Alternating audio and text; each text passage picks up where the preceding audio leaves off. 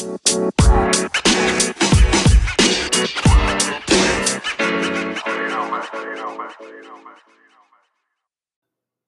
What's up, peeps? We're back. As always, I'm your host, Lee Benson. Thank you so much for joining us for our podcast edition of the AEW Insider. If you're a fan of our YouTube videos, I apologize. I've been crazy, crazy busy with just family things, but I will get to a new one as soon as I can. Remember to stick around to the end of the show so you can hear how you can win a Series 1 AEW Unrivaled Le Champion Chris Jericho action figure. Let's get to the show. AEW. Well, the revival, aka the revolt, might be coming to AEW. We know the elite's history with them with the whole fuck the revival thing. Well, on episode 201 of Being the Elite, at the end of it, Matt and Nick uh, said they wouldn't be able to top their 200 episode. And they were like, What's that up in the sky? They looked up in the sky, and even though it was CGI and white powder lettering, lettering like an airplane did it, it did say FTR, which means fuck the revival, aka the revolt, their new name. The Revolt is AEW bound peeps. Today, The Revival, aka The Revolt, made a tweet. It read, we won't let any other tag team outshine us.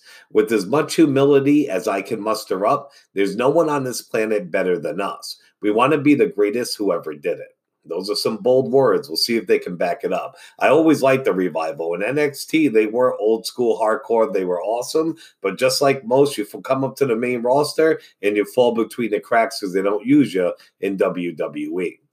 Now, I have been reporting for months that Cody Rhodes has been buying up WWE trademarks. Old ones they're letting expires. Uh, he seems he will run into a roadblock for his own, though.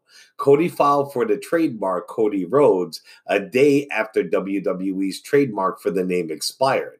WWE now has until July 22nd to respond to the latest trademark request. WWE has asked for an extension to file oppositions to the trademark reservation, excuse me, registrations made by Cody Rhodes.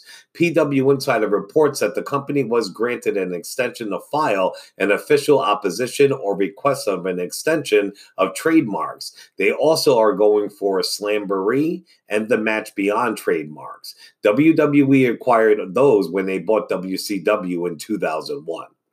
Let's get to WWE. Breaking news ex UFC star Cain Velasquez was released by WWE. I'm sorry for him, but I never liked him. And I know that Vince himself did not like him. The first time he came out on TV without his shirt off, he did not like it at all. So good luck on all your future endeavors, bro. I reported a few shows back that an XF, excuse me, that an XF, I can't even say it, that an X XFL employee was suing Vince McMahon. Uh, well, he just got some more class action lawsuits. E Wrestling reports that WWE has been hit with a couple more lawsuits, uh, one of which is from the Gross Law Firm. They claim WWE materially false or misleading statements that they made them, and uh, they were failing to disclose things. Prepaid here, let me just start that over, and I apologize. They claim that WWE made materially false or misleading statements and or failing to disclose. It's pertaining to fraudulent schemes, so whatever that means. Also, however, by at least early 2019, tensions in the relationship between WWE and the Saudi government had reached a breaking point. The Saudi government have refused to make millions of dollars in payments owed to the WWE. Further, OSN was contemplating the eagerly terminations of its obligations under its broadcasting agreement. They ultimately terminated in March of 2019, and it had rebuffed WWE efforts to renew the agreement. These developments threatened WWE's ability to reach a renewed media agreement in 2019, which told WWE investors was critical to its expansion plans in the MENA region, its growth prospects also. Moreover, WWE facing withering consumer engagement, it is in a traditional market. Uh, rather than disclose these adverse developments, the defendants represented that WWE continued to bolster its relationship with Saudi Arabia, excuse me, and was making significant progress on a renewal of the critical media agreement and its business uh, in the country. So what they're saying pretty much is that these guys uh, knew the deal was going bad. I knew that. I reported it to you guys, but they were acting like everything was good and they came to an agreement, what have you, and it wasn't the case. So somebody feels that they got done dirty, they were misled, and they brought out some crazy class action lawsuits. All right, let me take a break. I'm all stuttering over my words again, Pete. We'll be right back. We got a really good show. All right, peeps, we're back. Remember to show us some love on all major podcasting platforms, also on Facebook and YouTube under the AEW Insider, and on Twitter under the AEW Insider One. Remember to stick around to see how you can win the AEW action figure. Back to the show. WWE. As a surprise to me, Gerald Brisco you know, the legendary wrestler and one of Vince McMahon's stooges from the Attitude Era, a guy who used to sit there and write the show with him for years by his pool. Uh, he was actually involved in some of the recent mass WWE firings. Brisco has been with the company since 1984, and he worked side by side with Vince for years. And he actually was the one who even discovered Brock Lesnar. I got a feeling he be, will be hired back unless it's just because of his age and he can go enjoy it. Also, WWE superstars are pay, being paid a lot less now. With no live events, stars took and are still taking big pay cuts.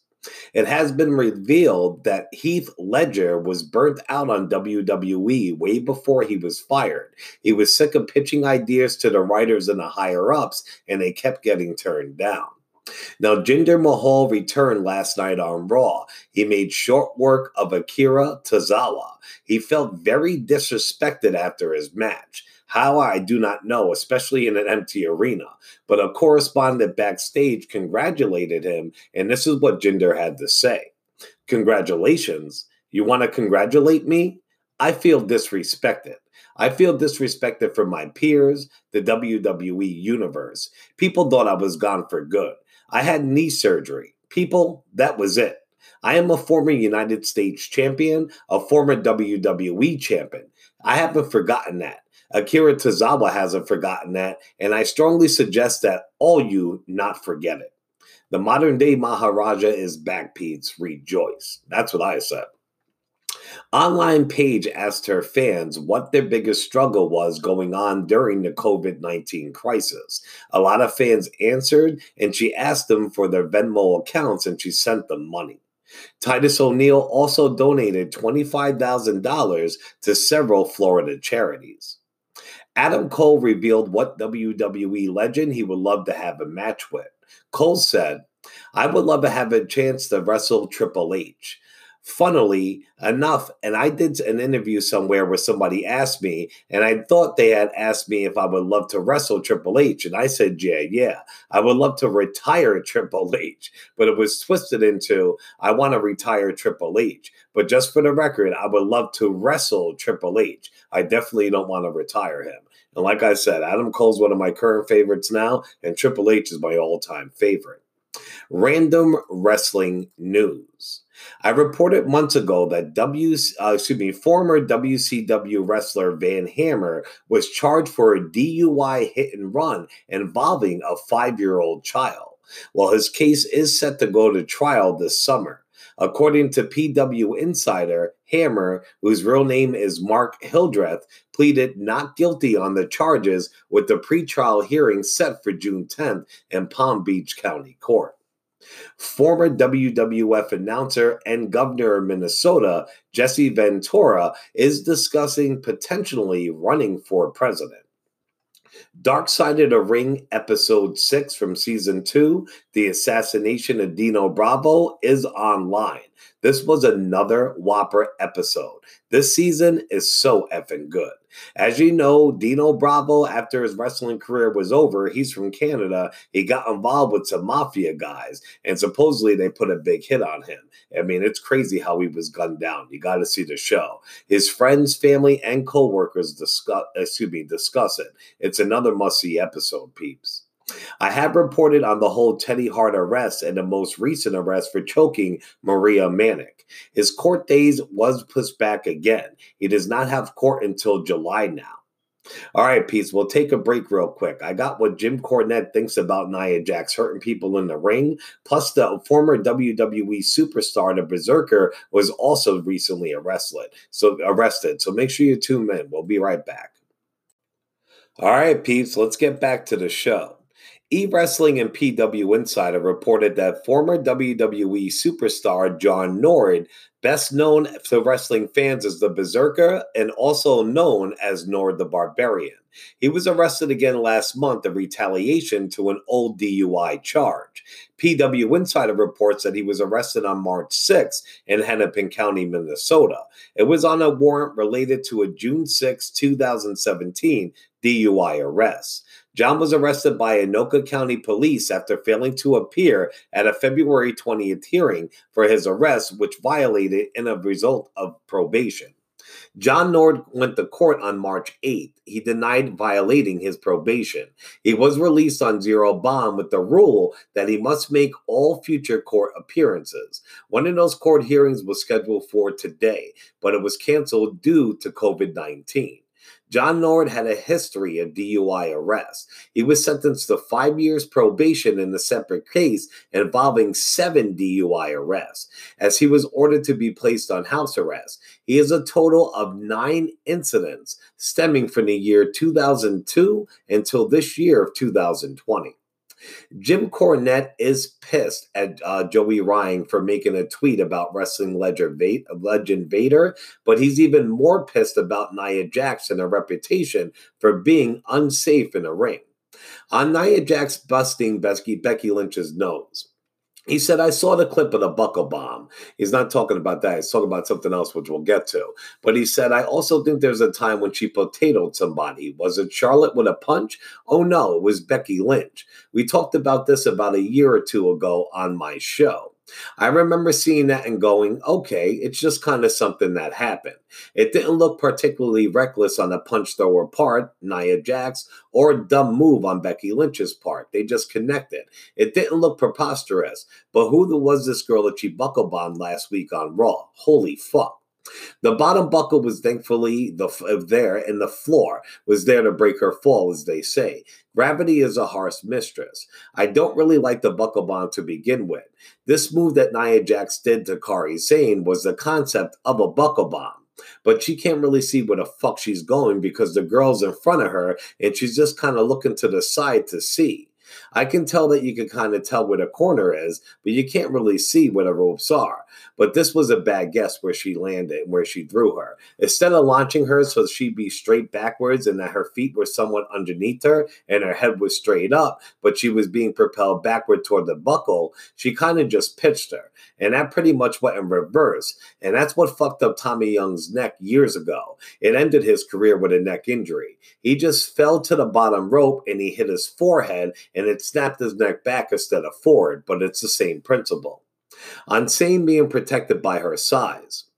If Kairi Sane had been any heavier, it probably would have been more dangerous because that's the only way these smaller wrestlers or the guys or girls can get away with some of the shit they do. They just don't have enough of weight to them when they land. If they land on their head or in some, you know, messed up way. If they were a heavier or a full size wrestler, half of them would literally be crippled by some of these moves. And finally, on Jackson's reputation of being reckless in the ring. Well, that's another thing. Someone should speak to Nia about that. That's what I'm saying. You can't tell me somewhere in that multi million dollar fucking company with all the employees they got working there that somebody doesn't go up to her and say, hey, that's not a good idea. I don't want to see you do that ever again. And what the fuck were you thinking? Let's look at this. Let's see exactly what you should ever do again, and we'll sit down and watch a tape. You know, she's a big girl and she fucking carries that weight and she could hurt people whether she knows it or not. If it's been a couple times over a couple years, it's just shit happens. But this is just, you know, she's doing the same thing with the same result. You got to say, hey, you got to stop what you're doing or it's time for you to go home. And that is true. That's the reason why she gets away with it because she is related to The Rock. So are the Usos. So are Roman Reigns. Nia Jax has literally just walked away from wrestling, took as much break as she wanted to until she's been ready to come back. She did it at least once, and I believe she did it twice. So it's just crazy. All they, all his family knows, all it takes is one call from Dwayne to Vince McMahon, and it's over with. All right, Pete. Well, that's it. Remember to show us some love on all major podcasting platforms, also on Facebook and YouTube under the AEW Insider, and also on Twitter under the AEW Insider One as in the number one. If you want to win a La Champion Chris Jericho Series 1 action figure, make sure you subscribe to our YouTube channel. It's under the AEW Insider. I get notified when you subscribe. Beside that, pick any video out of over the 100 that are there, like, share, and comment. So subscribe, like, share, and comment, and boom, you're in the running. You could have a Chris Jericho Le Champion AEW action figure be shipped to you by mid August, if not earlier.